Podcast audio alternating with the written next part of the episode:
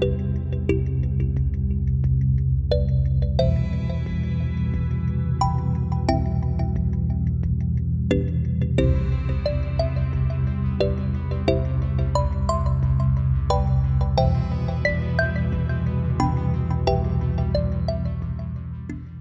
to It's Sedimentary, my dear, a conversational podcast about all things geology. I'm your host, Ellen. And I'm Jane. Jane, what are we talking about today? Well, last week we talked about space. Right, we had a whole intro spiel last time. we had a pre-prepared joke, and then this week, at the very at the very end of that pre- previous podcast, we ended up talking about the formation of Earth and Yes. uh, how Earth how Earth came to be here today. And today we're going to talk about geomorphology, which, in the shortest possible definition, would be the study of landforms on Earth and other planets. But And To other get in- planets. yeah, other planets too.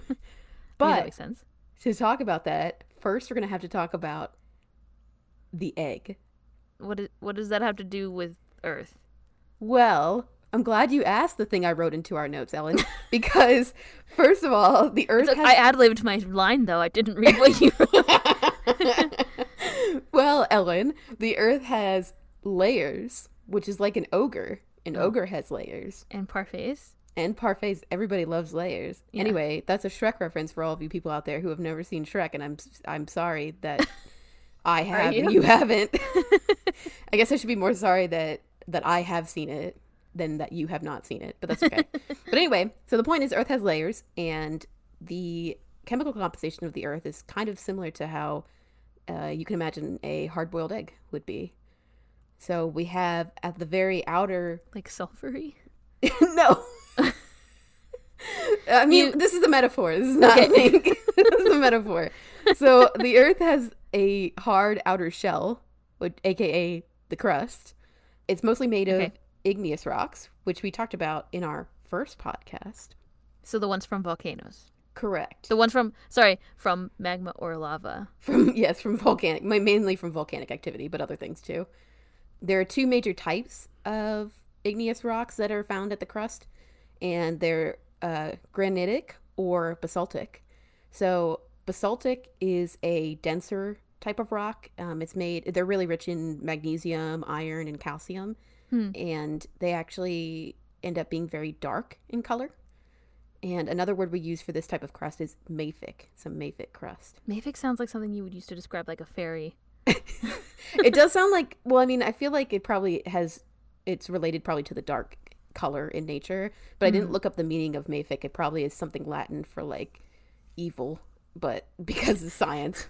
But um but i don't know you know the darkness settling in in your soul or something like that. And then the other type of rock that we have is granitic. Granitic is a less dense type of rock. It's made mainly of felsic material. So we have mafic and we have felsic. Felsic means that the rocks are rich in silicon, in oxygen, aluminum, sodium, potassium. All of these In are much lighter elements. Like in not in like free oxygen, but yeah, like, yeah, okay. you I understand like now. That's what I was Yes. imagining for a second. I was like, it's just like trapped in there. Oxygen no, get attached to other things. but yeah, no, I mean I can understand why that yes, kind of it's in the chemical composition. I understand what you're saying now. Yes. So these these minerals are not only are they lighter, they're less dense. They make the rocks less dense. They also are lighter in color. So they're usually um, like whites and pinks and stuff like that. Do you want me to tell you what the etymology for mafic is? Yes. This random site from University of Oregon, Oregon says that the term is derived from using the Ma from magnesium and Oh. FiC from the Latin word for iron. Oh, I feel like I knew that at some point in my life. Do you want me to look up felsic? Yes, I want you to absolutely look up felsic. I'm glad that you asked, as I was going to ask you to look it up. The origin of felsic, the etymology for felsic is from feldspar and silica. okay, well that's good because there's lots of feldspar. In, uh, the- geology is not. A lot of times when it comes up with its names, they're pretty straightforward. There's no Um, reason to be flowery. We're talking about like the two the two main minerals that you find in felsic rocks are feldspar and quartz. Yeah. So I'm not terribly shocked that that's what it, that's what they're named after. But but Ellen, yes, that's me. I have a question for you. Okay. What do you think the most common felsic rock is? Quartz. Rock, not mineral. Uh, rock. So something made of feldspar and silic or whatever and quartz and stuff like that. I'll give you a hint. It's Uh-huh. used in countertops using countertops. Yeah. Uh, if you have the money for it. And it's another name I used when I was talking about the types of crust that we have. The type of crust? Yeah, I was talking about two different types of crusts. Not quartz. You may not have heard me because I was talking about Quartz? um Wait, did I say that? yeah, That's you guessed it said, right? already. That's a mineral. a rock, a rock. Marble? No, Uh, marble is calcium. countertop. calcium carbonate. Granite. Granite. Yes, granite. granite. Okay. Granitic is another term that they use for um our those. I was like, I know, I know this. crust. It's like in the back of my head, you know. so the two types of crust I had mentioned were granitic and basaltic. So what Okay. do you think is a major or common mafic rock? Basalt. Yeah, basalt is an igneous rock. Okay. you may not you know that. It's a it's a me. mafic it's a mafic igneous I rock. knew that no, it none of this is scary. rock. This is not scary.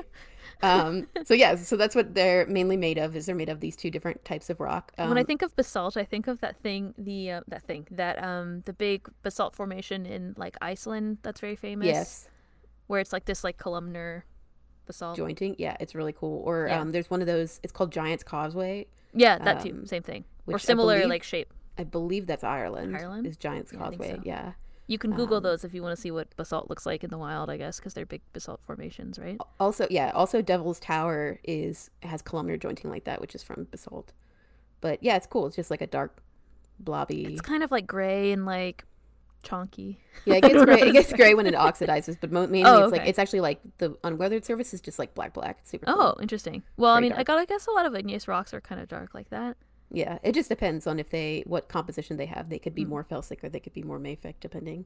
Um, and we define we give them different names depending on which ones they end up having what what chemical composition they have more of versus Okay. the other. So okay, so those those are those those type of rocks, and then we get in, and that's that's on the crust.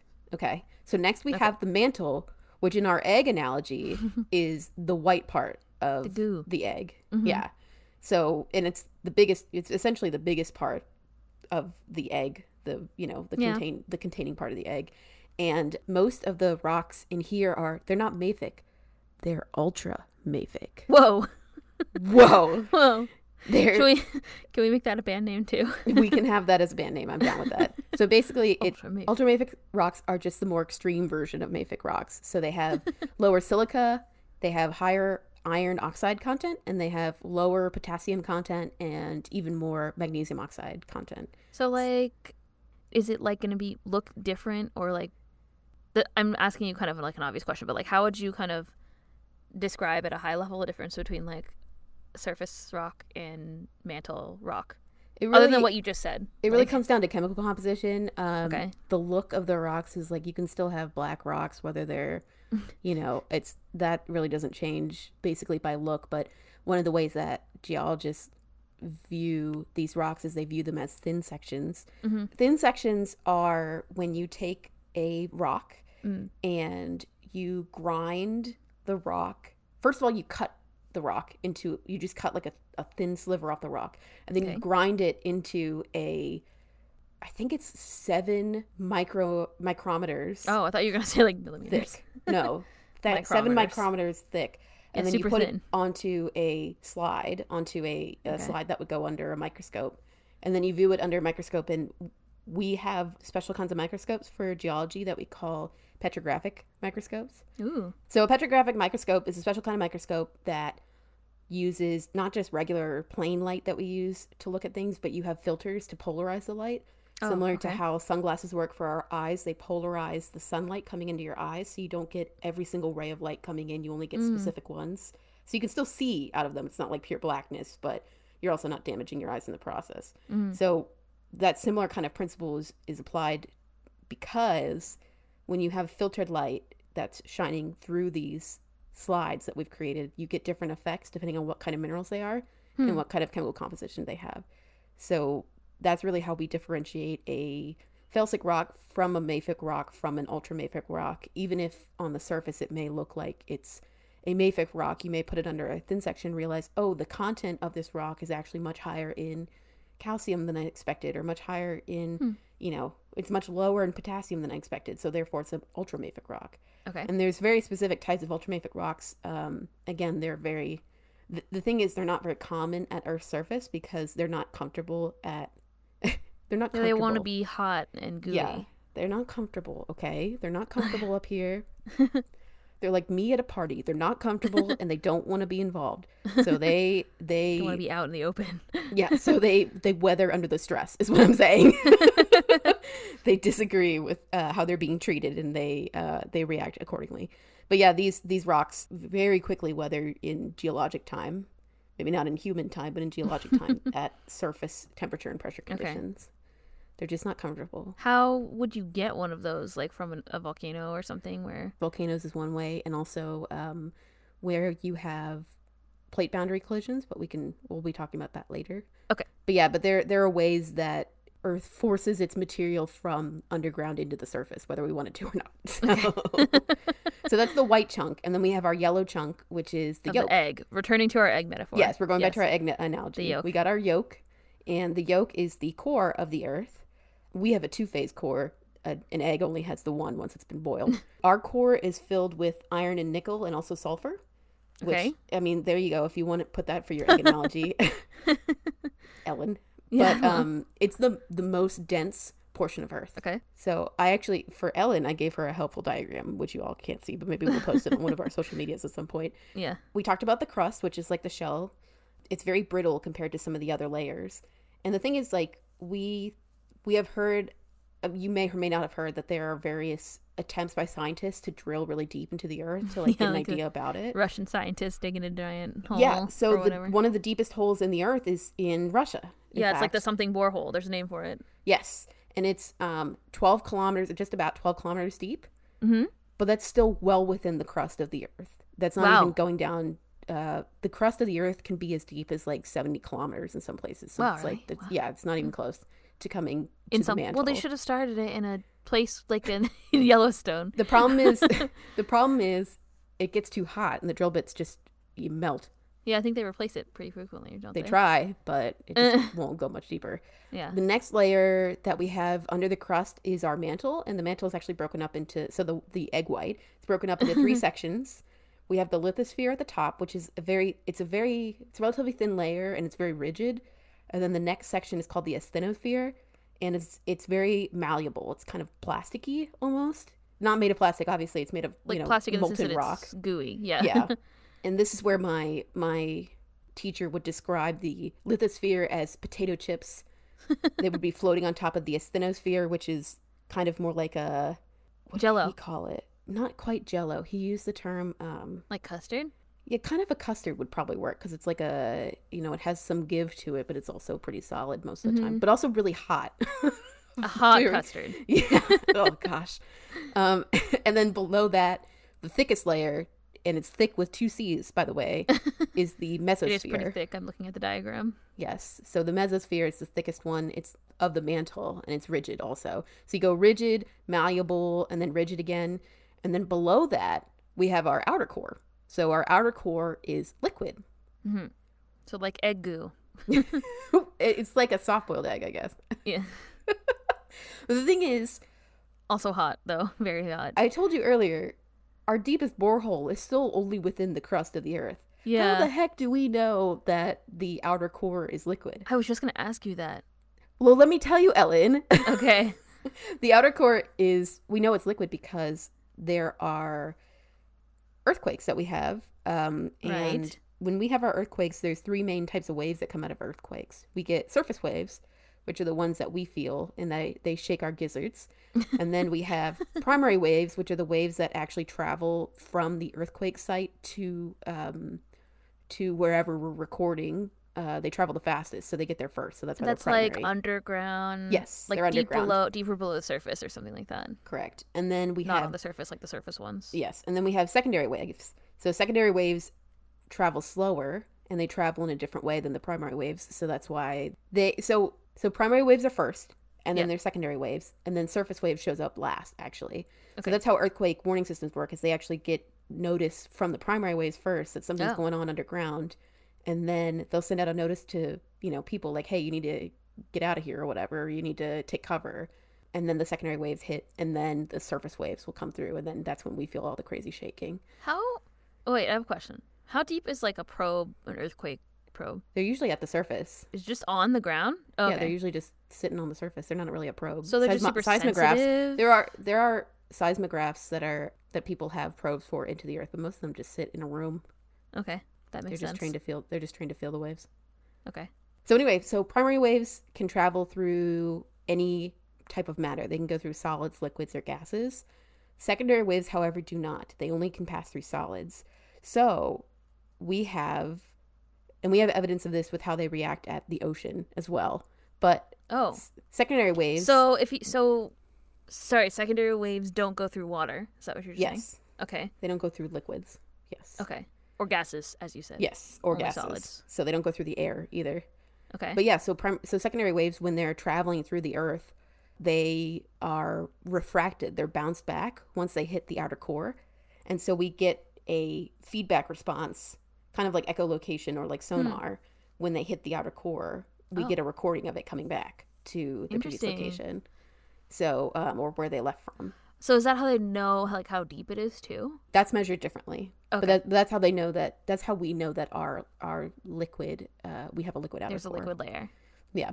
Okay. Versus uh, primary waves can be felt. They can go all the way through the earth, and they can be recorded on the other side of the earth from where the initial. Do you think they could be felt? was. Well, I guess this primary wave wouldn't be felt. no, you wouldn't. The human wouldn't feel it, but the seismograph can record it. Interesting. And then so we have okay, so we have primary and secondary waves. Yep. Um, but anyway, so we getting distracted. That's uh, we have the liquid That's how outer the Earth core. is structured. yes. Well, and then we have our and then we have a solid inner core. Okay. So the solid inner core, they're both made of similar materials. They're both made of iron and nickel, and it's super dense in there. And if you're more interested, we're going to talk about we're going to have an earthquake session later, but Yes. I have asked Ellen to include a link in when we post this particular podcast that shows a animation that was made by the Incorporated Research Institutes for Seismology, which is part of the National Science Foundation, and they did an animated graphic of the 274 Sumatra earthquake and the tsunami that occurred from the earthquake, but you can see how the primary waves and the secondary waves and the surface waves travel across the earth, and you can see how they affect the area away from the center of the earthquake. I looked at it. It's nice. It's a very good graphic. You can like rotate it around and stuff. yeah, like you that. Can really rotate cool. it so you can see the surface wave on the surface, and then you can also look inside, like look at the core, and you can see the primary waves Yeah, and the secondary waves not going through the core, not going through the liquid layer of the core. yeah, exactly. Mm-hmm. So then we know what our Earth looks like from kind of top to insides, and Top to inside. so we have so we have this lithosphere, which I mentioned, which is the top part of our mantle, and it's again it was the the potato chips sitting on top of. My professor called it cold honey. We called it custard, but he called it cold honey. So it was like very thin layer of chunks of things floating on top of a more like semi-solid. Yeah, I get it. It's something kind of gooey but kind of liquidy, but has um stuff can sit on top. exactly. Yeah. So these parts of the lithosphere, we actually call those those potato chips, those individual potato chips, we call them plates. Um, Oh. And these plates are rigid, and it leads us into our next topic for this uh, podcast, which is going to be plate tectonics. So You mean this podcast or this episode? this this episode, but but also this podcast, and also all of geology actually. Okay. Plate tectonics are incredibly important for our understanding of geology today. And I guess when I before I really go into what plate tectonics is, aside from basically saying that it's the mechanism that creates several of our geomorphic landforms that we see today, Mm. really before the 1900s, geologists and other scientists thought that every feature that we have on Earth was permanent. That What? it was there. Yeah, they thought it was there. It was created, and that was it. exactly the way that it is. Yes. And it was created in some time so far ago, like antiquity, and it's been there and it's been that way forever. Even though I'm That's sure kind of that crazy because you could observe weather changing stuff. I mean, Like there Niagara was Falls obviously shorter every evidence year. to the contrary. Like we had volcanoes, you know, we had. I guess there's a lot of um, evidence of things that change that people don't accept as change, though. Anyway, so I mean, you know, the thing whatever. is like there was you know there was evidence There with was our no eyes theory, that things were though, guess. happening it's like the thing is you know we didn't have airplanes so people weren't Yeah, like yeah, yeah, flying no. over yeah, to see landforms from above you know Mm. they only saw what they saw when they were on their feet or if they were They in were- a higher elevation through a mountain or something like that Mhm. or they're like that was always a volcano, exactly. Not like, not like oh, It like this island before that. slowly rose out of the sea. Yeah, exactly. exactly. so um to that effect i believe in the late 1800s there were several incidents where things like that did happen like krakatoa and stuff Mhm. like that where it completely destroyed the island that was there so there must have been some kind of thought going through people's mind where it's like And like that's Pompeii, right. Know if that's right. Um, but they also like. I mean, I think before the this is the 1800s. this was yeah before the 1900s. That's like, but that's like before germ theory. So I mean, like, there's, you know what I mean? Like, Yeah. there's so many other things that just like people didn't, things that seem obvious to us that were not even th- uh, the idea didn't even exist. Yeah, the crazy Krakatoa um, eruption was in 1883, and I'll save it for the next podcast. well, even 'cause- like Pompeii, that was like in the like that was before. that was antiquity, but Yeah, it that was was in discovered. antiquity. I believe it was discovered in like 17 or 1800s. I can't remember when it was discovered. I could be really wrong about that. I don't know. Well, the thing is, like, it was under so much ash, people didn't know that they they were people. You know what I mean? Like, they didn't know that there was a thing. But the ash was there. Like that's what I'm saying. Yeah, but I mean, like, it was solidified ash. It was like it was like rocks. Oh. because that's what happens to ash when it sits for thousands of years. It becomes rocks. Yeah, makes sense. The first known date that was part of anything was unearthed was fi- 1592. 1592. So the 1500s. So medieval times. Yeah, And then you just really said the eruptions yeah, were 500 BC. 79 BC was the was the major the first one. one. Yeah, so it's you know So then 500 AD. There was other e- it was over a thousand years before human beings Wow. decided to uncover it, start to uncover it. It I think the major uncovering wasn't really done until the 1700s. Hmm. Because Herculaneum was discovered in 1700s, so I think I think it was about that time. But Interesting. but yeah, it just anyway. I don't remember how we got talking about that. Uh, I was just like, like Pompeii existed Yeah, as I mean, stuff like that evidence of geologic activity. yeah, and that's the thing. But the thing is, like, people just were like, "No, that's it." Um, but anyway, so It's reasonable. I mean, uh, compared to all other like human knowledge and understanding at the time. So the thing uh, that I wanted to talk about is I want to name a couple of really important scientists for knowledge of geology today because they really paved the way for how we we think about um, you know modern geology and how our Earth works. So one of those You want to people, give some. You want to give some like old timey shout outs. Is that what you're? yeah, I want to give some shout outs Okay. to my boy Wegner. what up, Wegner? 1915 came up with the concept of continental drift. Wow. Yo, Wegner, what up? So yeah, 1915, he suggested that Did people say that he was crazy at the time? Like probably. like I other- think there were some people who were cool with it, and then there were some people who weren't, because there was a lot of simultaneous. There's like this theory of um, simultaneous discovery that seems Yeah. to happen a lot of times, where people Yeah, simultaneously have these same kind of ideas around the same time. Mm-hmm. And I think a lot of it is just you get exposed to similar stuff. It's kind of like how we have social media and people will come up with the same YouTube channel like a day apart from each other. it's because they're watching the same channels or meme. whatever. You know what I mean? Yeah. Or they'll post the same meme on the same or the site. same thing is happening in yeah. Yeah. Yeah. So it it was it was a thought that was floating around in the scientific community by the early 1900s, but Like it was like maybe it's not. Everything wasn't all there. yeah, people people started having feels about it once uh 1900s came around. And Yeah. so 1915 was Wagner or Wegener, I should say. Um he was the one who suggested about this really famous thing that you may or may not have heard of called Pangea. it's a No, I had no idea. He was like I've heard of Pangea. he was like, I think this supercontinent existed in the past. And people were like, what? So he was like, yo, there, like 200 million years ago or so, thereabouts. Or so. In, what we call, what we call the Mesozoic era, there were like big pieces of land that were together, but then these like giant hunks of land drifted apart and now Nah. they're in their current positions. and it looks like our modern map. And people were like, I don't know about that.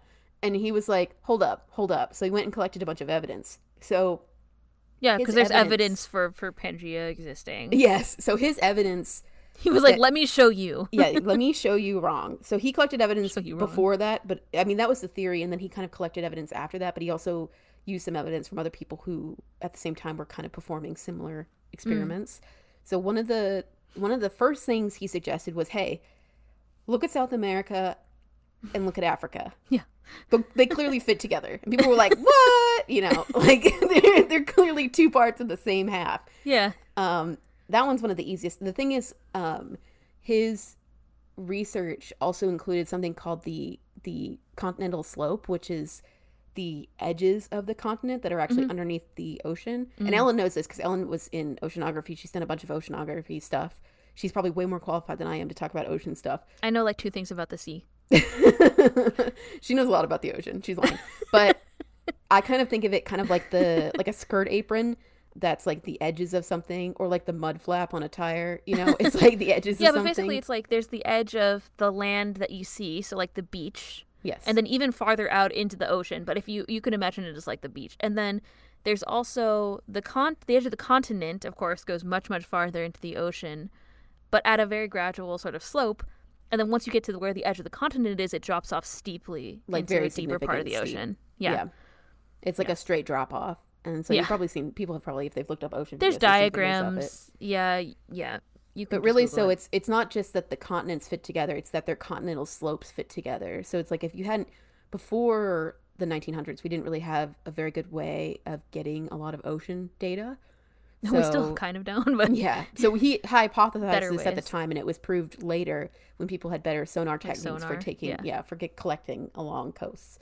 Um, he also talked about there's a specific fossil that's found in Argentina and other parts of South America, but like the southern part of South America, it's a very limited range, but it's also found in southern Africa. So Okay, yeah. it's a very very limited range for this particular. He, it looked like it was like it's called Mesosaur, Mesosaurus, and it looks like a like a crocodile. You know what I mean? It's got little swimmy feet, but it's like not like super it. swimmy feet. Um, it was a type of reptile and it ate fish. But the thing yeah, is, it does look like a crocodile with a very long tail. Yes. So it was kind of like it was kind of it was a reptile. It was like a modern. It was like a an ancient Oh, crocodile. It's also of. not too big, like some terrifying. So. So the thing is, the the theory was that this dude could not swim across the Atlantic, and I mean, if you look at it, I don't think it could have. It I don't think like it could either. The only things that can swim across the Atlantic are like squids and like sharks and junk and whales. Yeah. So it's like. You It's know, not I don't very, think this um, particular lizard could have gotten all the way from South America to Africa where they are today. it doesn't look like a big swimmer. No. So that was that was one of the things is that they concluded because it had such a limited range where its fossils were found, it was likely that it couldn't swim grand amounts, and therefore that was further proof that you know the continents used to be closer to each other at some point hmm before they you know drift apart to where they are today. He also had other evidence, including you know different types of rocks, structures, and similarities that were across the Atlantic specifically. So like if you look at rocks in Greenland and or if you look at so we we look at in North America we have something called the Appalachian Mountains, which are on the eastern coast of the United States. Those rocks that are there actually also exist in northwestern Africa. Really? wow. Yes. Oh, I didn't know that. because because um, the Appalachians formed during Pangea. Mm-hmm. So it was like a zipper that zipped all the continents together. So Mm-hmm. these same rocks are also found in Greenland. They're also found in England and Scotland. They're found Hmm. in Caledonia, the Caledonian Mountains, which is that's the it's in Norway and Sweden, and it's like the northernmost portion of the Appalachians. Yeah, I guess if you kind of like rotate it, like wherever Europe. Well, actually, you have a helpful diagram, don't you? Uh, I think so. Of But yeah. Pan- well, I don't think I have a I don't think I have a diagram.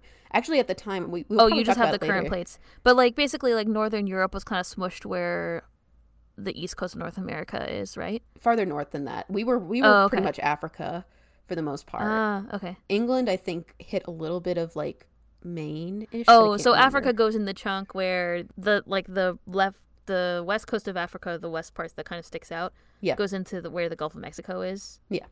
Okay. And the thing is, like, a lot of the Gulf of Mexico didn't exist. Like, the Gulf Yeah. states didn't exist at the time. So you have to imagine that they showed up later. So it's Yeah. like you kind of have to remove them from the equation. Mm. They accreted, is the word we would use, but they showed Ooh. up later. But yeah, the thing is also, Pangea, when it formed, Pangea was actually rotated so that this Appalachian line was actually at the equator.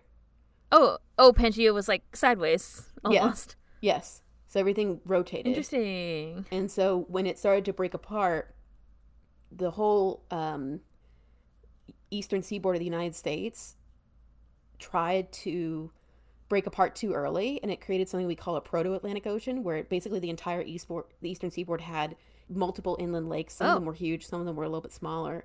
But they tried. They were. They were. The crust was spread really thin there, so it was. It was stretched really thin. So we were trying to get. So water was pooling, and so we were getting like a, a tiny ocean.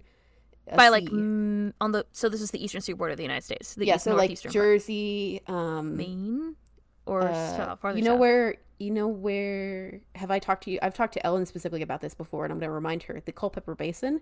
Uh-huh. That was one of the basins. So Virginia, Culpeper, okay. Virginia, if that gives you an idea. So it's not like it was you know at the very very edge of the coast. It was farther inland, but um, Okay, that and that, that was almost because of became the, the, line of the. Atlantic. Yeah, Oh, that really? almost became Oh. the Atlantic, but it didn't fully form. It failed. Okay, So because it's a failure, it's a loser. right, chill. But anyway, so it's fine now. Um, it filled in with sediment over time and became not a lake anymore. It just became, you know, kind of a kind of a dip in the ground. Yeah, Became land. but yeah, anyway, so yeah, so basically those those rocks were like two sides of a zipper, and further proved his theory. But this this paper in particular really kicked off the research that was based around the idea that the continents were not stagnant anymore. You know, we before that we had really been like, this is it, this is all we got. It came from the past, and now it's here now. Um, that paper really kicked it off for us. So then in the night the late 1940s, after World War II, the US and the British Navy actually worked together to do research by collecting depth information along the entire Atlantic Ocean. Wow. They were trying they tried to collect the global oceans, but they started with the Atlantic just 'cause it's convenient. yeah, Um, it's and near they Britain used- and North America. yeah, and they use something called a fathometer, um, which is kind Oh, of like it's like a a, type of fathom. yeah, like a fathom, For a second, I thought you said feathometer, like a feather, and No, like, no. okay, yeah, like a no. fathom, fathom. yeah, So fathom meter kind Yeah, of, yeah, yeah. but not quite. It's like an echo sounder, so it's not the same as sonar, but it's it's like a pre like a predecessor to sonar, Okay. and they use that to collect depths in the Atlantic Ocean. So they collected this research, which showed and basically created a whole underwater map of the entire Atlantic, which was really cool. Wow. This work was incredibly significant for oceanography and for a Mm-hmm. bunch of other fields at the time, which was great. And still now, even to this day, it's really important work. And they provided, they proved that around the globe, there are multiple oceanic ridges, Hmm. multiple oceanic ridge systems. So, like bumps, you know, throughout the ocean. So, the ocean is not just like one flat depth. You know, They're like not- mountains at the bottom of the ocean. yeah, there are mountains. There, there are you know, there are lips. There are edges. Yeah, we talked about the continental shelf. It's not like it's not like a perfect bowl either. It's not like you have the beach and you have the edge of the beach and then there's like No. one perfect scooped out ocean either. the ocean is not, you know, uniform in all places. Mm-hmm. So this was really important research for that too because we didn't really the ocean is still kind of a mystery. It was a mystery at the time. It's still kind of a mystery and this kind of Mm-hmm. helped, you know, shed some light on what the ocean looks like underwater. Hmm. So the Atlantic Ocean in particular has a mid-ocean ridge or mid-oceanic ridge in it. Ellen, do you want to guess what it's called? I think I know. It's called the Mid Atlantic Ridge. Yeah. yes, it's called the. It's in the middle of the Atlantic, and again, it's an ocean because ridge. geologists like to name things really complicated things. so it's the Mid-Atlantic Ridge. It's very exciting. So anyway, so that was you know it's not it became discovered that we had a Mid-Atlantic Ridge. So we have this. Wait, so what? ha- When was this? What time? This was the uh, the late forties. the late forties. Yes. Wow. This is after Yes. World War II, or Yes. Yeah, after World World War II. Two. The thing is also you know we also had World War One in the early Yes. nineteen hundreds. Probably So I put a kind of a damper on research. yeah, I think there was just a lot of stuff Although I think- on. That was when know. like all the echo location technology, echo like sonar technology and stuff was probably started. Probably. I don't know enough I about can it to cut say one way or another. I don't disagree. well, they needed it to know. look for. They needed it to look for submarines. So I think. Oh, well, this is this was basically, I believe, um, and I think I've been told this before that it was basically an extension of when people were looking for Nazi submarines. oh, they were like, and we might as well like take depths Yeah. at the same time. Yeah, they were like, oh well, we're done chasing Nazis. Now let's take some, uh, you know, scientific measurements. yeah, legit. I think that's really why they started. Is they had, you know, they had finished with their Nazi work, so they're like, oh, let's do this now. Anyway, they were like somebody, somebody, some like researcher was like, I have a great idea. Yeah. so the next scientist that I want to talk about is H. H. Hess. So this was in the early 1960s. He was this like Princeton guy. Um, Princeton guy. yeah, he used this Navy, this you know, this joint American British Navy venture. They he used that data to develop a theory that he called seafloor spreading. Okay. So he proposed that these ridges that are in the middle of the ocean are actually located above where there's mantle material coming out of the crust, and he calls it upwelling. Where there's an upwelling of hot mantle material, and as it comes out of like a you know like a hole in the crust or like a line of holes in the crust, um, it's being extruded out, and it's leaving these ridges on either side. And then what's happening is it's kind of like a essentially like a like a crust conveyor belt. The ridges are being pushed farther and farther away as Yeah. more material is coming out, and it's pushing the continents away from each other. Yeah. So that North America is moving away from you know Europe and Africa. Africa. Yeah. In Europe. So that was his theory, and and it's you know and that the the ocean floor is spreading laterally away from each other. Mhm. Okay. Now in 1963, Vine and Matthews, and you see what I'm saying about how people kind of like have similar ideas at the same time. Mm-hmm. In 1963, we have Vine and Matthews, Mhm. and I mentioned it previously. I said that we talked about basaltic uh, material. We have um, crust that is mafic. It's like the darker mafic crust or uh, basaltic crust. And one thing that's you know significant about that type of crust is that it has a lot of iron in it. Okay. And I mentioned that earlier. And the reason I'm bringing it up again is because these two dudes, when they did their research, they did research about the magnetism of the iron in this crust. Okay. So this crust, this heavier crust, this basaltic crust, is found under oceans usually because it's Okay. heavier. So it sinks and it's underneath water. So a lot of even if it comes out of the, it's extruded to the seafloor, it will stay like on the seafloor because it's heavy. Yeah, and Okay. it's basaltic. Yeah, and it'll just stay down there. It'll attach Well, it's heavy because it's there. basaltic, and then it stays down there. Yeah, exactly. Okay. And well, in the earth, I mean, when you have that much water on you, it's really heavy. So Yeah, just kind of that's forces true. it down. Yeah, yeah, yeah. But yeah, most um, all oceanic crust on Earth is basaltic. Really?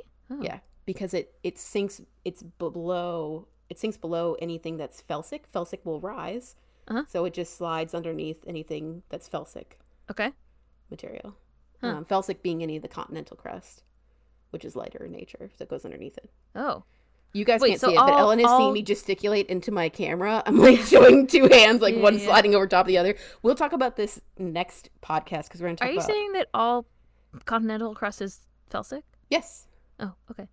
yes, that's Oh, exactly what I'm saying. and then because because the oceanic crust is more dense, it goes underneath the continent, continental crust. Yeah. Oh. yeah, and it, it, a lot of times it gets it gets recycled because it's heavier, so it just it goes underneath the felsic crust and it And then it melts. goes into the melts into the mantle or whatever. Yeah. Yeah. So okay. there's actually um, on our Earth, the oldest crust that we have is continental for that e- pr- very reason. The oldest oceanic crust we have is only 180 million years old, which is not old. Because like the oldest Oh, How old is continental the crust continental crust? Yeah. is like 4.5 billion years old. wow. Oh, it's right. You talked about that in the first episode. Yeah, of the- exactly. The podcast. Yes. So Vine and Matthews, Okay. they looked at basaltic crust. They looked at these the the crust at the Oceanic crust. oceanic ridges, Okay. and more importantly, they- looked at the iron that's within this crust Okay. because they wanted to know about magnetic fields on the Earth. So the Earth has a magnetic field. We're going to probably have an episode where we talk about magnetic fields and how they're formed and stuff like that. What's important for you to know is that if you've ever used a compass or something, you know that a compass points north. Mhm. Um, the thing is, magnetic north wasn't always towards the North Pole.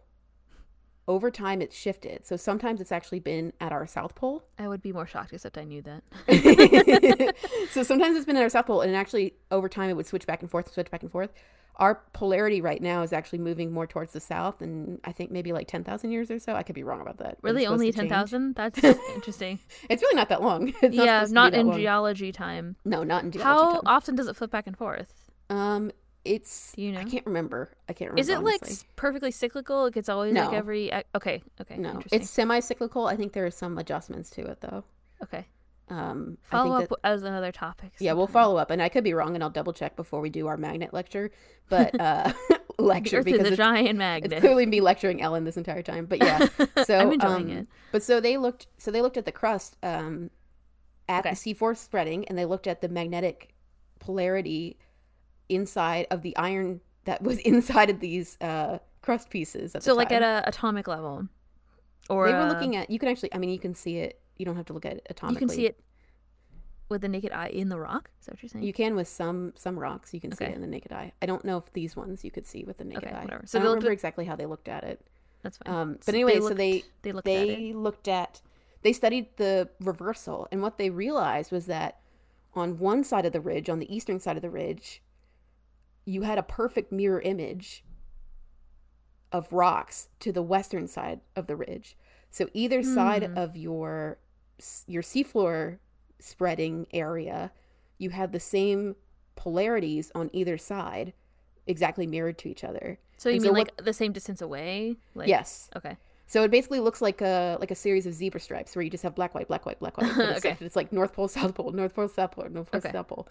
Um, so basically, that proves ridge. so that proves uh, the theory that these like, rocks that are on either side of the ridge are formed at the same time, Mm-hmm. and they're spreading away at the same rate from each other, or just about the same Mm, rate.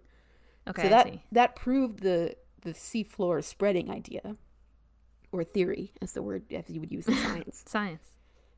So that was um that was very important towards plate tectonics, but I would say arguably the most important geologist for plate tectonics was J.T. Wilson. So Wilson Okay. in 1965. So this is 1965. This guy came up with this paper that was eventually called the theory of plate tectonics. It wasn't at the time, but now it is. Hmm. In this paper, he suggested that Earth is actually a continuous network of pieces. These pieces are connected by large fault zones. So No where you have like mountains and ridges and stuff like that. And these pieces of Earth's, you know, shell, you know, our eggshell analogy, are mm-hmm. rigid rigid pieces of crust. Today we have a kind of a proper definition for plate tectonics theory, and it's that well, the definition that was in my textbook for when I was in school says that the composite of a great variety of ideas that explains the observed motion of Earth's outer shell through the mechanisms of subduction and seafloor spreading. Both of those are um, crust to crust interaction points. You know Okay. what I mean? So it's like where the two potato chips crunch into each other. Either that's Yeah. or, or or move away from each other. And then subduction is where they one goes underneath the other one. So you were talking Yeah. about right, like about how you're talking about how continental crust, uh, oceanic crust goes underneath continental crust. That would be subduction. Yep, that's exactly what it is. And then the sea, the it spreads at the ridges. Correct. The crust spreads at the ridges, I should say. And so, in turn, these movements of the plates actually generate Earth's major features, including continents, mountains, ocean basins. So- This was 1965, y'all. 1965. This has been like accepted as fact in in within like like less than a decade of when he came up with it. You know what Yeah. I mean? It was like Well, it's- that- it's that observable. Like, that that's the thing never about it. Mm-hmm. happens though. That never happens with scientific theories because it's just like you, there there are still people today to this day who do not believe in plate tectonics, but Wow. we teach it as if it were solid truth, even though someone didn't write about it until 1965. But it's like, it a thing. verified, isn't it? I mean, it's like it's an accepted scientific theory, which means that it's been like empirically researched. And Yeah, Other people have proven But it. it's still just insane to me because it's like people didn't believe that the sun and the earth, you know, like, like we, well, people believed that the earth, everything rotated around the earth for like hundreds of years, even though it was Yes. observed. It was observed with telescopes, you know what I mean?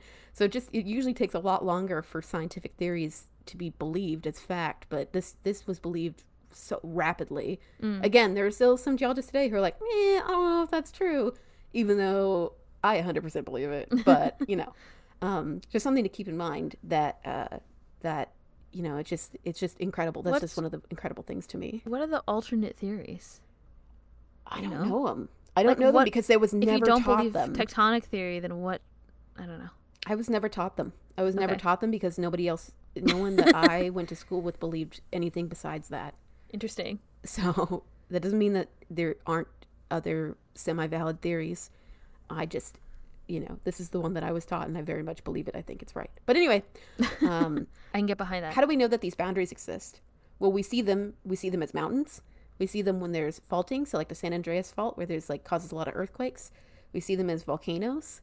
Um, so some people may have heard the term Ring of Fire.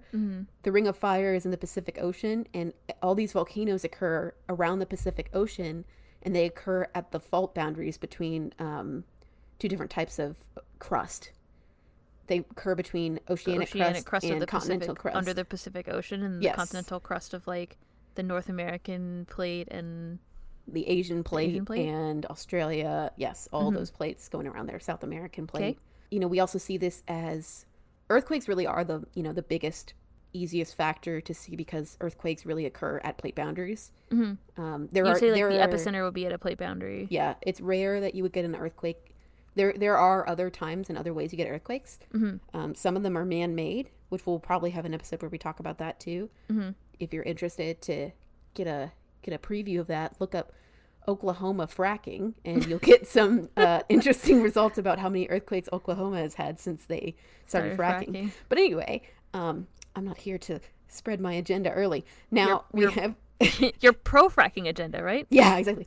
Um, but yeah, so uh, you know, plate tectonics is incredibly important, and there's I have in no way covered every single thing that has to do with plate tectonics. But the reason I had to describe both the way that the Earth is formed and then also plate tectonics themselves is because this whole podcast is supposed to be about geomorphology, but you need to know both those things before we talk about geomorphology. Now, geomorphology, the the actual reason we're talking about this podcast. so um, wait, wait. Before you talk about geomorphology, give us one more time a little breakdown. Okay, so we went outwards in. So let's go inwards out this time. Mm-hmm. 'Kay. So we have our inner core of our Earth. Mhm. It's It's solid. solid, Heavy. super heavy, Iron. See, yes. See, you could give this. You could give this summary. I could try. What's next on our? We have our outer, our inner core, and then what? There's like the next layer of the, the liquid core. Yeah. the secondary waves don't go through. Correct. That's how we know that it's liquid. Yep. There's the um you can just call it the what's the, the mantle, called? the yeah, mantle. the mantle. and there's like multiple layers of the mantle. There's like three layers of the Mm-hmm. mantle. I remember the middle one is the meso something. Asthenosphere. Asthenosphere is the middle one, and then mesosphere is the middle of the Earth, but it's and it's the thickest Oh, layer, I but it's the bottom it is the layer of the layer. mantle. Ah, okay, I understand. Um, and then there's a crust on top, Yeah. and then basically like the next thing that you summarize is plate tectonic theory as a whole. The theory plate tectonic theory encompasses many theories about different plate tectonic action that result in landforms that are visible on Yes. the Earth's surface. And those visible landforms, the study of those are geomorphology. Geomorpho- is geomorphology, the the which is what technical you want to talk about. Yeah, exactly. The technical definition. Also, by the way, um, a lot of us just call it geomorph because we're lazy. But geomorphology is the study of the origin and evolution of topographic, so like um, features on Earth, like uh, land features, and bathymetric, which is like ocean features. Oh, under the ocean. Okay. yes, Got Um, it. created by physical and chemical processes and operating at or near the. Earth's surface. So this is either the past or the present, and also includes other planets. So there people perform Oh. planetary geomorphology, where they study landforms on like Mars or the Moon or whatever, um, whatever space object they're interested in. Okay. And a lot of our assumptions about planetary geomorphology come from our observable, you know, earthly landforms. You know what Okay. I mean? So we assume Yeah. that, you know, mountains that formed on, you know, Mars or the moon were due to plate movements or something similar Hmm. because that's a pretty solid assumption to make if they were, you know, a similar kind of planet to ours, Mhm. which Mars is a very similar type of planet to ours. Mhm.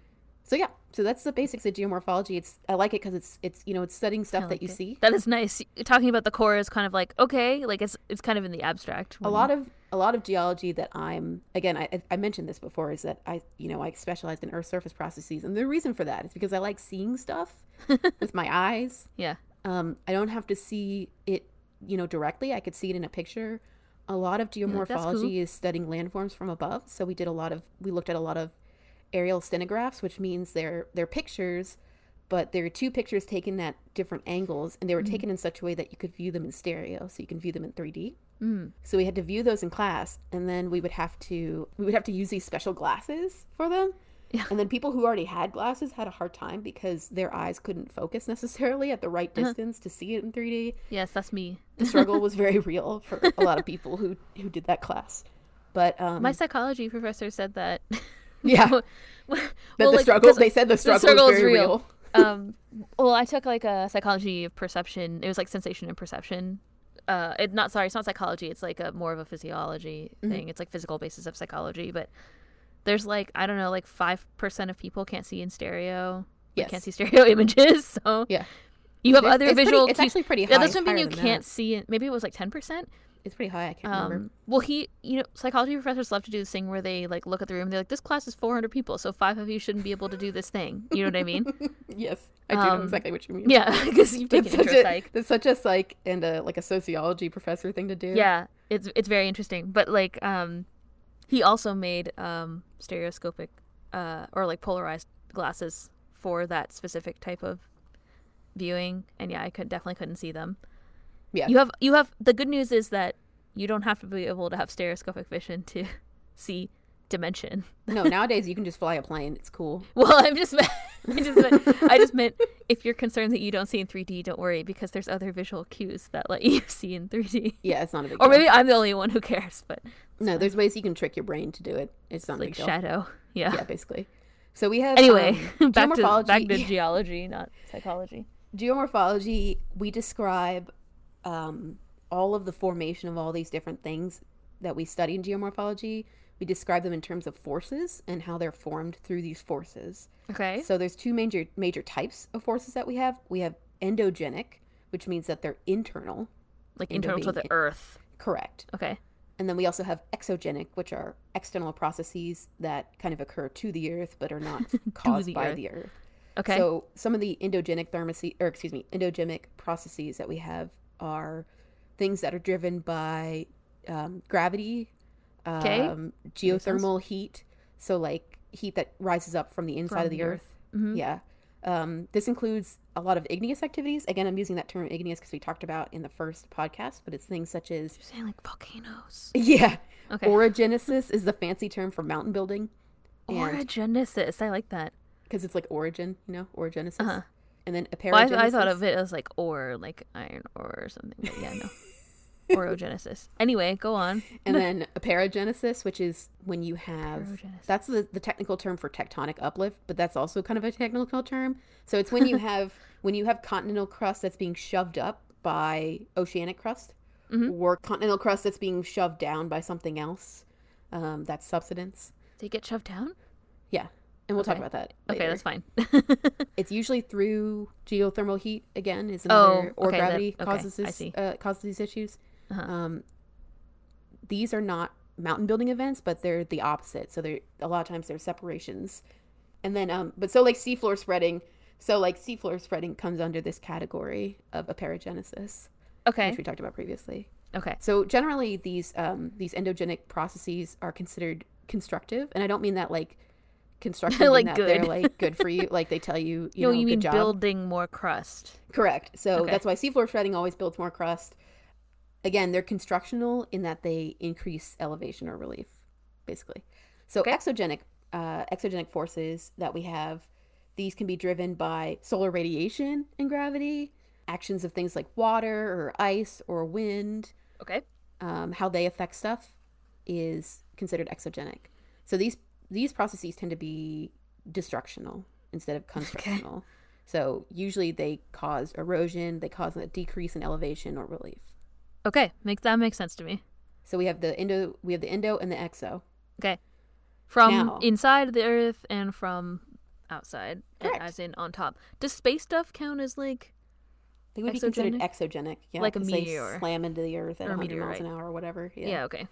We're going to talk very generally about the different type of ge- like the different categories of geomorphic landforms. Okay. because I think that what we'll do is, you know, we'll talk generally here, and then maybe we'll have some specific episodes about these specific landforms. But I may Sounds bring good. up like a couple examples um, just to talk about. Yeah. So you can kind of break geomorphic landforms into different categories. Okay. So one of the like the first category would be anything that's caused by internal forces or climate. So internal for- forces would include, you know, mountain building events, any sort of like plate movements, volcanism, stuff like that.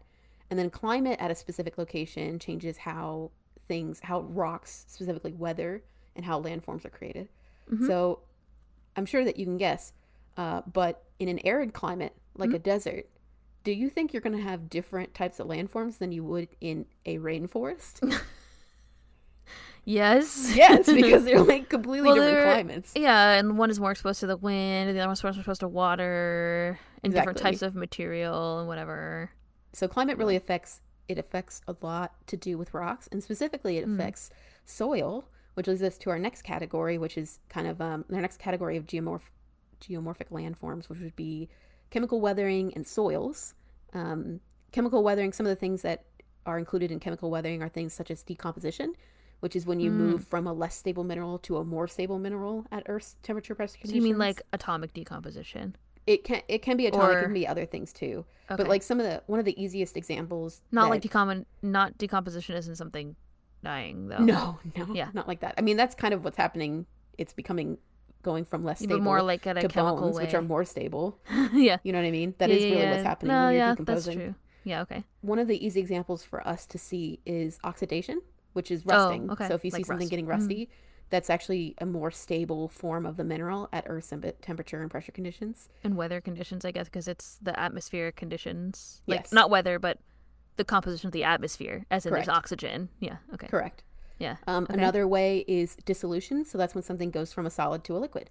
So, uh, you know, salt, for example, salt Mm. crystals are more stable. You know, if you drop them in water, they're Mm. going to become one with the liquid eventually, Mm. Um, which is more stable for them than trying to stay together into one solid piece when they're in you a liquid. yes, yeah, okay. correct. pH changes are another example of this, but there's a lot of different ways we can do uh, chemical weathering. And then soils are generally just the result of long term weathering Hmm. you know, I gotta say this, dirt is cool. I think a lot of people put, you know, they just see dirt on the ground and they're just like, cool, whatever. But dirt is very, very important. And I love me some dirt. And I'm absolutely making Ellen listen to me rant about dirt for like at least an hour for one podcast. I would haven't love to talk about one. dirt. Oh I'm my god, I love that. dirt so much. Anyway, I took a whole But also, I think dirt. people people probably mostly think of their dirt as like the topsoil that's like brought in and like not like the dirt that's like actually not the soil that's actually like underneath that naturally exists in the place that they are. Exactly. Well, I mean, like that's the thing is like there's nothing wrong with having topsoil brought in because you know we got to eat, but you know it's also interesting. Yeah, we can't grow things in clay or whatever. yeah, exactly. But it's interesting to learn about, well, not things that you want to eat. Um, it's interesting to learn about the different types of soil. Yeah. Every state has a state soil. Oh, Most I people didn't know don't know that. this. It's very important. What's Uh, Virginia's state soil? the Pamunkey, the Pamunkey soil, Soil? is yeah, it's Pamunkey, Okay. and it's it's found outside Jamestown, which is why it's the state Oh, soil. okay. Uh, you want to guess what it's made of? It was Well, in our prob- backyard too. Probably clay. It was red all, clay. all- all of the state soil all Virginia, Virginia soil is has a lot red of red clay clay. Yeah. but each state has their own specific like example soil which i just said was pamunkey virginia Mhm. and in fact they have what they call a soil horizon where it's like a sample that they've taken of the soil and they have it contained in like a box for people to look at Oh, that's so cute. and the st louis science center because i live in st louis the st louis science center actually has something that they call the grow pavilion which is devoted to agricultural work and like knowledge about you know how different farms and stuff like that work which is very important for midwestern states it's like an incredible you know part of their entire economy Mm. but they actually have a sample of every single state's soil Really? in the soil fa- yes and i've taken pictures of it oh it made me so happy i was oh, like really how come we didn't it. look at that when I, know, was there? you may not remember i'm pretty sure i showed it to you and was like look at this like, look at all the dirt. it was I out like, past the "Great." chickens Uh, it was just hot. I think that's why we didn't and also you were it. sick when you came to visit me, so you oh, I was dying. I was so sick. You were so sick. I was like, I'm gonna stand over here and look at this horse. Like that's what was going on, probably. yeah, we or like, definitely went oh, look, inside. We definitely went chickens. Look at the chickens. Buck, buck, buck, buck. Yeah, you probably just That's didn't probably remember. what I was we definitely doing. went inside because they were making Okay. pancakes inside. Don't you remember? No. Okay, they, yeah, we definitely went inside. You just Oh remember. wait, was that the building that was like the shed? Yeah. part? Okay, yeah, I remember going in there. I don't remember seeing soil. Maybe, th- maybe. Oh no, was it like on a big tables or was it on a wall? they were on the wall. They were all around the walls. Okay, They had, they had the soil sample from every state in the United States, which I think is amazing. I have really a feel cool. like they're all in like big glass tubes. right? Yes. Yeah. Okay. I have a vague memory. Hawaii is. I was pretty cool. tired by that point of the trip. I know you poor It's thing. fine. You were I was very dying. sick. So But anyway, so I'll just I'll just repeat the rant. I don't care. I gave it to you then. I'll Anyway, give it to you again. that's pretty cool. So yeah, um, I, am gonna happily talk about soil uh, at some point, and we can talk about how dirt's great. So after we have our chemical weathering, we go into physical weathering. So mass movements, um, slopes, and how they change.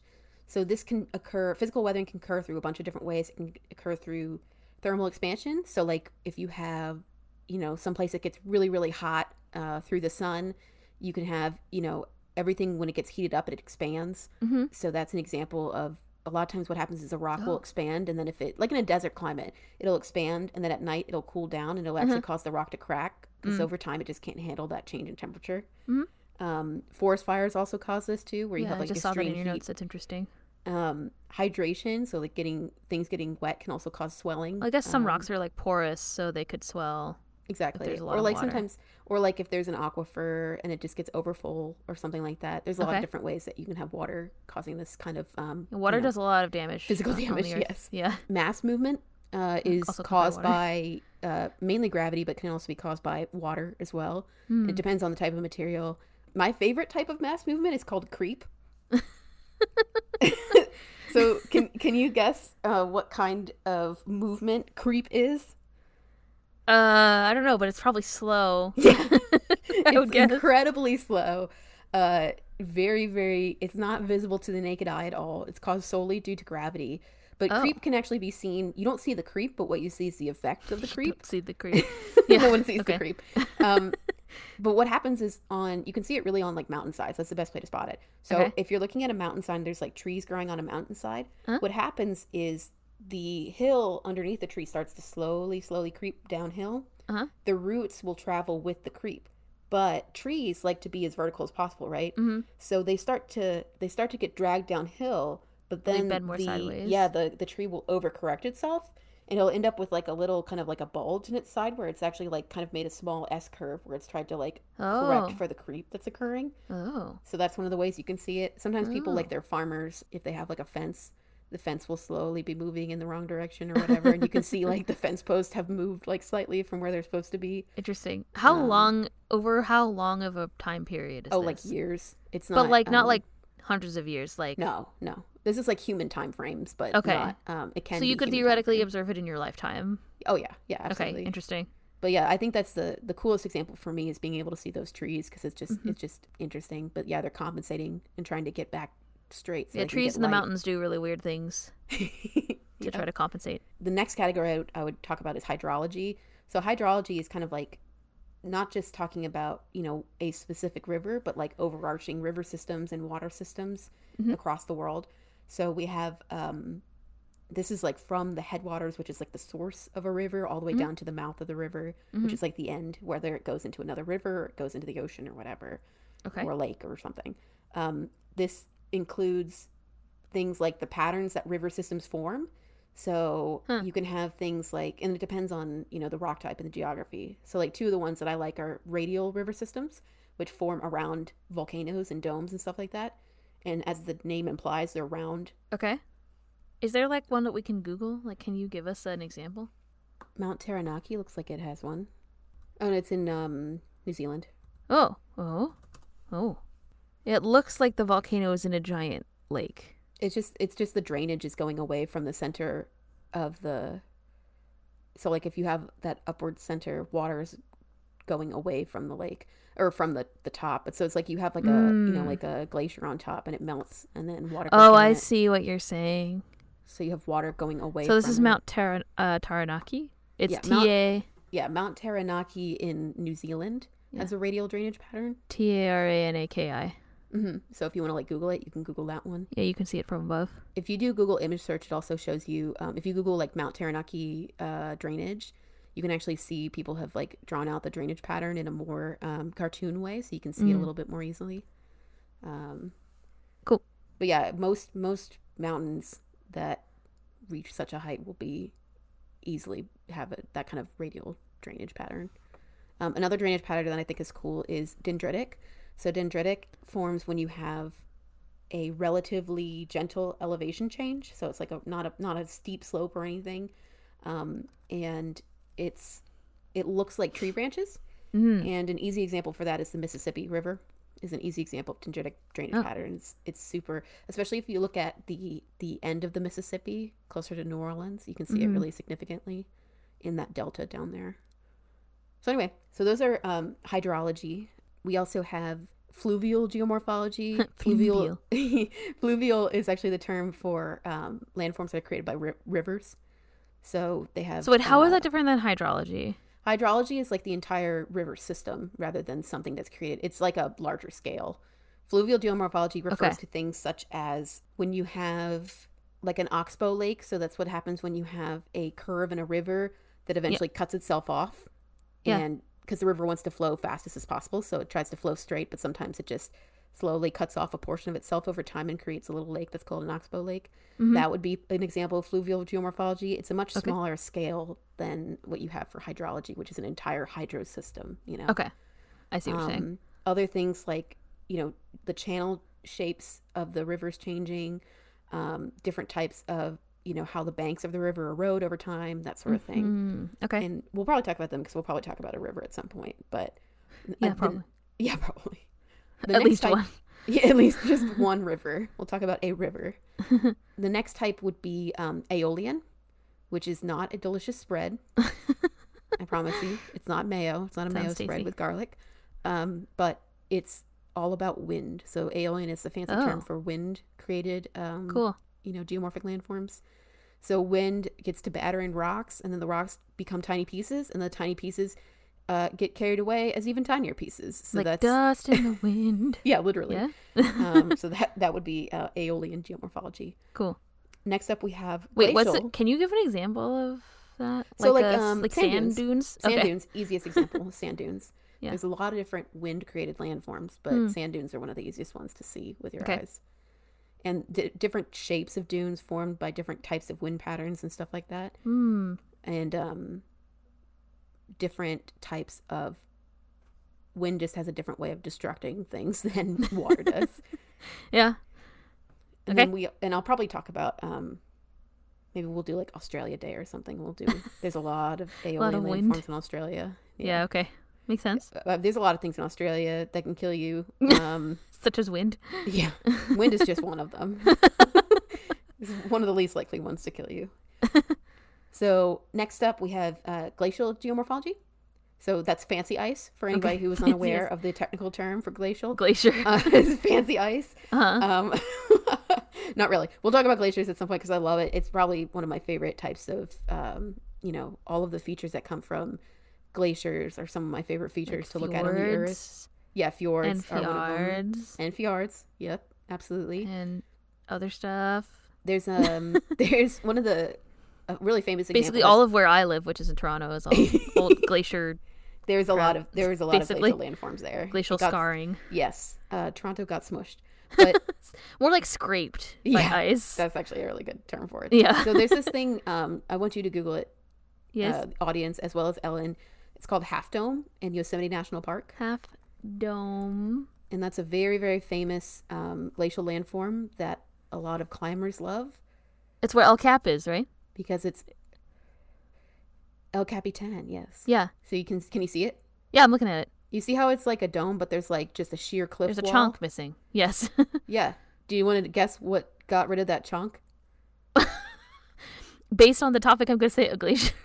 Yes, that's that's uh, one half of a glacier valley, and it just came through and just and just destroyed just it. wrecked just carried it away. Interesting. It's actually so basically a half dome is not actually a half dome. It's more like an eighty percent dome.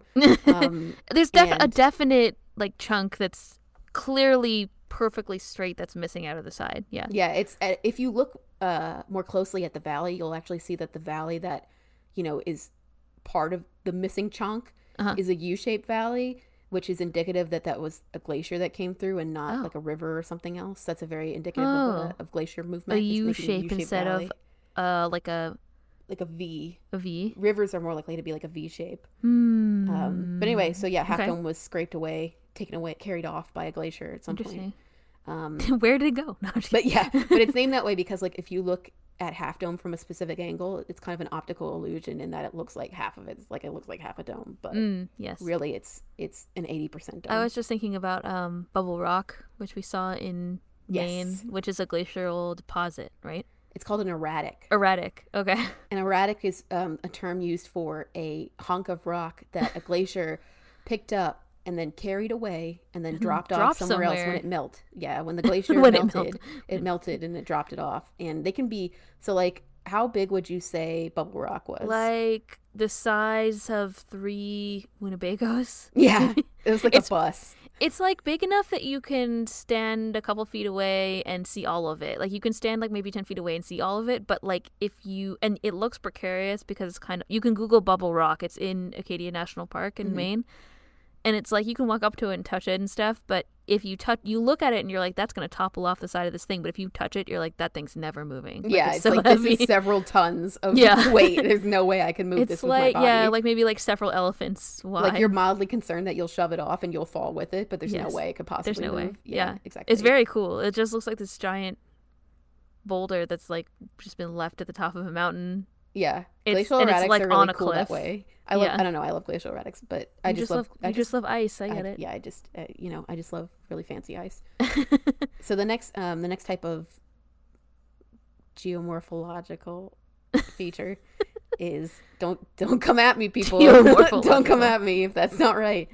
Uh, the geomorph stuff is uh, periglacial. I don't know if you've heard that term before. Have you heard that term no, before? but it's like kind of glacial, basically. yeah, it's basically for regions that have really extreme cold Mm. environments. So places that you would get permafrost. Permafrost. Okay, cool. Mhm. Um, Alaska. so you get a lot of extreme freeze thaw. That's like northern Canada, yeah. Russia, which I can see from my house. no, you Um, can't. You're not in Alaska. yeah, I'm not in Alaska. You know, places like that. Yeah. And I'll talk about. I'll just talk about one periglacial feature that's my favorite. okay. It's called a pingo, I like it already. and it's not. It's not the thing that goes newt newt. it's not newt newt. Not a clay a clay penguin. no Claymation so, penguin. So pingos are. There, what happens is you have a. they're- look like just a like a con like a cone like a cone. They look like a conical shaped hill, okay. um, and they have ice inside of them. So what happens is you have like a lake, Uh-huh. and the lake gets covered over with land somehow. okay. Um, and in this process, the water, you know, in the winter will start to freeze. So the water freezes and it expands. And so as it expands, it forces the land upward into Uh-huh. this like cone shape. Oh. So you can actually see in some I'm places. looking at it on Google. I mean, it's hard because if you Google Pingo, it seems there is a Pingu character named Pingo, um, which I was not aware of until just now. That's not what we're talking about here. I'm just letting you know. Google, listen to our conversation. there's a lot of um, there's a lot of um, yeah, there's a lot of other examples of actual thing you're talking about, but There's places- also there some penguin. several places that used to be in the permafrost range, especially during the last cooling uh, episode that we had on Earth, Mhm.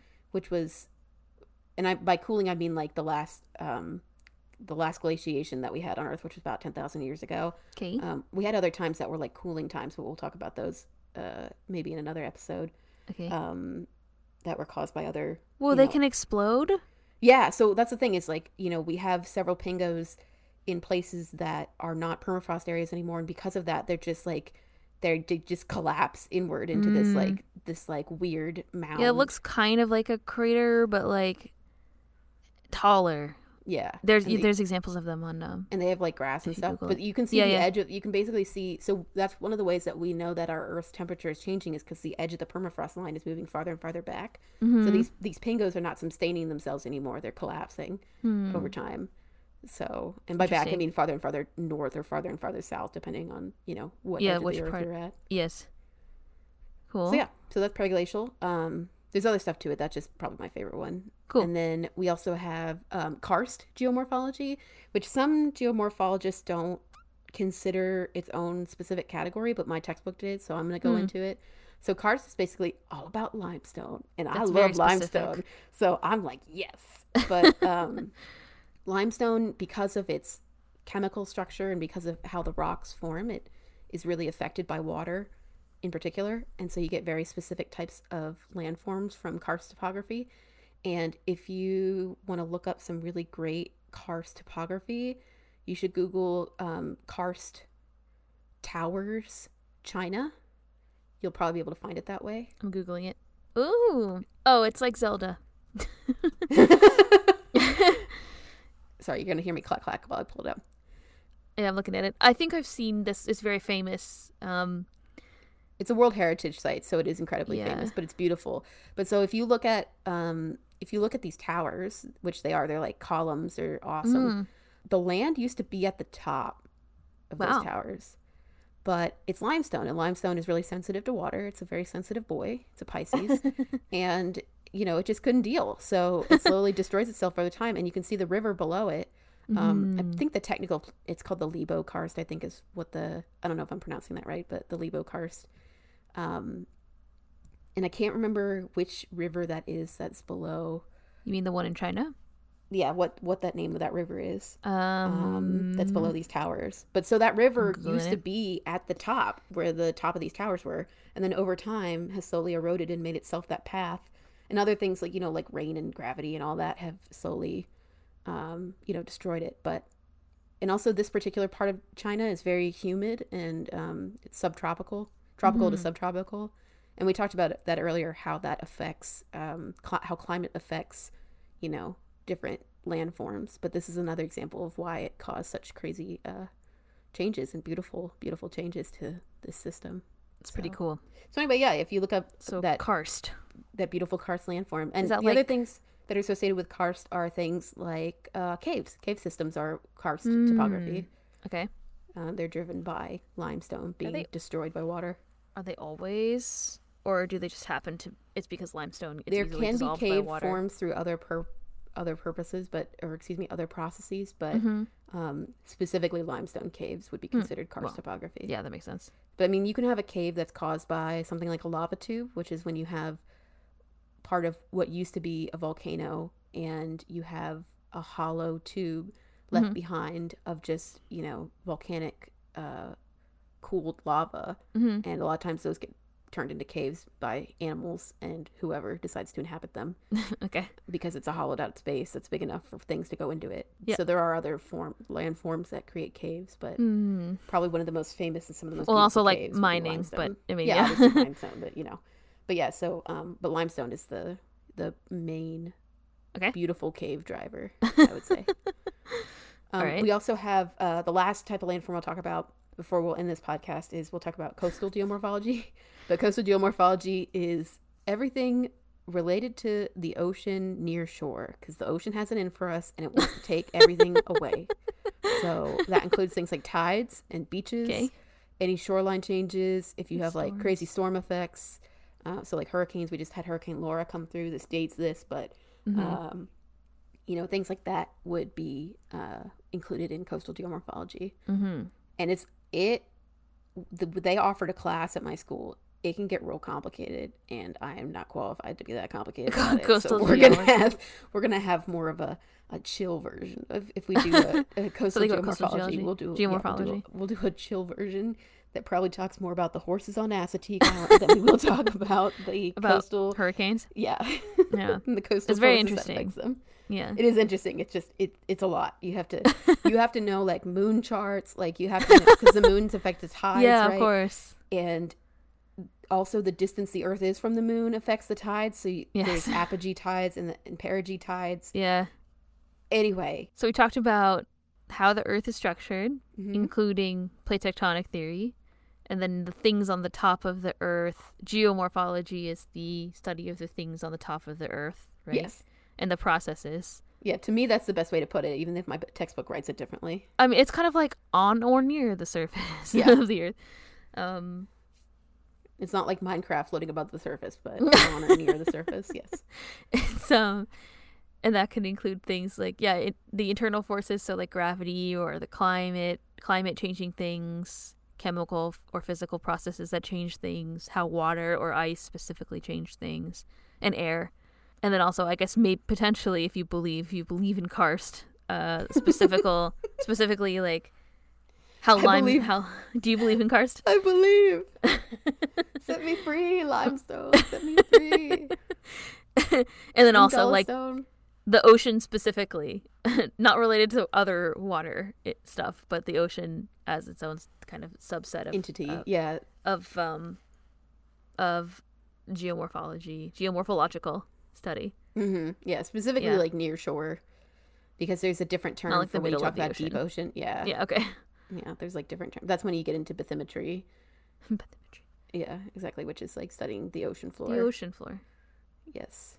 So yeah, that was perfect summary. Wait, so Um, is geo it's geomorphology is on top and bathymetry is on the the ocean. ge- you geom- said that. geomorphology is both Um, Okay, that's if right. you have topological is when you have processes like On on, Earth or near shore, and then bathological is when it's like underneath under water. the ocean.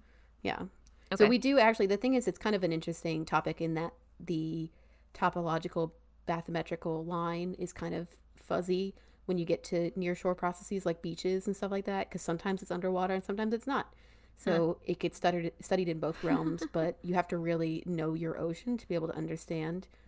So a lot to be able to understand coastal processes. So a lot of times it really kind of heads more towards the, you know, bathymetrical or research bathymetrical. Yeah. but you don't really have to use such um, deeply penetrating radar radar that you have to use to get you know deep ocean um, Mm-hmm. measurements that you do for like near shore measurements. So that's why in a lot of ways it's a lot easier to even if To it's more complicated. Yeah. Interesting. All right. So yeah, that was a good summary. Um, Yeah. I know that we It didn't was. really go into depth about any of those geomorphic uh, features, but we will absolutely be talking we, we about gave a little taste. We gave some examples of like, of like you know, some in- notable geological features. yeah, we we teased it a little bit. we gave it a little tease. Yeah. um, just to keep you guys keep you hungry for the next couple episodes. You got a snack, but you got to wait for dinner. You know. Speaking of which, what is our next topic? Oh well, Ellen, I've decided that our Me? next topic is going to be explosions and eruptions Ooh. and people cooking steaks. What? What? It's going to be volcanoes, y'all. We're going to do volcanoes. people heating their bathwater. I'm gonna People do all of us. in for fun. I'm gonna do all of us a favor and not ask about these things until next time we, we speak. But There's I'm looking be- forward to it. Uh, you know, Fire. um, I there's a reason I'm not a volcanologist, and Is it because you anytime I couldn't see a sticks in? Or no, 'cause it's, because hot? anytime it's because it's hot. And anytime I see a a volcanologist doing any of their research, I'm always deeply concerned for that human being, and I'm really You're like, glad that I'm not on a fire." volcanologist. yes, I'm just like you're literally walking on fire right now. Can you please walk away? I'm very concerned for your well being. I feel like you got to have a couple of screws loose to be really interested in that kind of form of geology just- in a incredibly dangerous, really love fire. hot form of geology. Mainly the Dangerous hot. hot. That's why I like the. That's why I like glacial stuff because it's like it's cold and Cold. dangerous. Cold and hot and dangerous. Very good. You can layer up, you know, layer up for my danger. Okay, good. Well, if you have anything to say about this episode, you can. Uh, on that note, you can send us a direct message or tag us on Twitter at, sta- at said my dear pod. You can message or comment on our Instagram, said my dear pod. Also, you can send us a message through our website, which is sedimentarymydear.com, or you can send us an email through sediment to sedimentarypodcast at gmail.com. And again, we we love to hear from you. Um, If you have any specific questions about anything you heard today, If you want to tell us how to pronounce geomorphological, if you want to tell us it's not a word, which it may not be, um, if you want to, you know, if there's some specific, you know, land feature that you've seen before and you're like, oh, I thought that was like a glacier thing, and you want to learn more about it, we'd happily, you know, love to send you know, us look into it. pics. Yeah, send us. Oh, absolutely. We would love to see pics of like if you went to Half Dome. I would love to see that. Oh, yeah, I've never cute. actually been. That's like that would be like a dream location for me. If you've climbed Half Dome, that would be crazy. I think you know? only a couple people have done that. Be- no, but a couple do. very It's- famous people have done that. Yeah, exactly. It's awesome. Yeah, there's you a whole movie about that, Jane. It's cool. whole- I didn't see the movie. I don't know, but yeah, I just Free you know, Solo. Free Solo is about a guy climbing El Cap. Yeah, but, but- that's because he's he didn't he wasn't attached to anything. That's why Yeah, he was yeah, yeah. famous. Yeah. Yeah. You know, no big deal. So yeah, people climb. A bunch of people climb it every year, but not Yes. not solo. Not, Not without not, it, free not free. climbing. not free. they're not free they're chained so yeah if Very you good. if you have any you know anything you'd like to send us we would appreciate it and Mhm. more than more importantly thank you for uh, listening to us talk Thank for like an hour and a half a half I hope you learned me. a little bit more about the about the Earth and the ocean. and you learned how to say geomorphological Logical. which may or may not be a word pretty sure it is or whatever. pretty sure it is gonna, don't quote me don't well, quote if me it's like geological, it should be geomorphological. thanks and we'll see you next episode yep, we'll see you for volcanoes. bye Bye. It's like don't fall in a volcano in the meantime.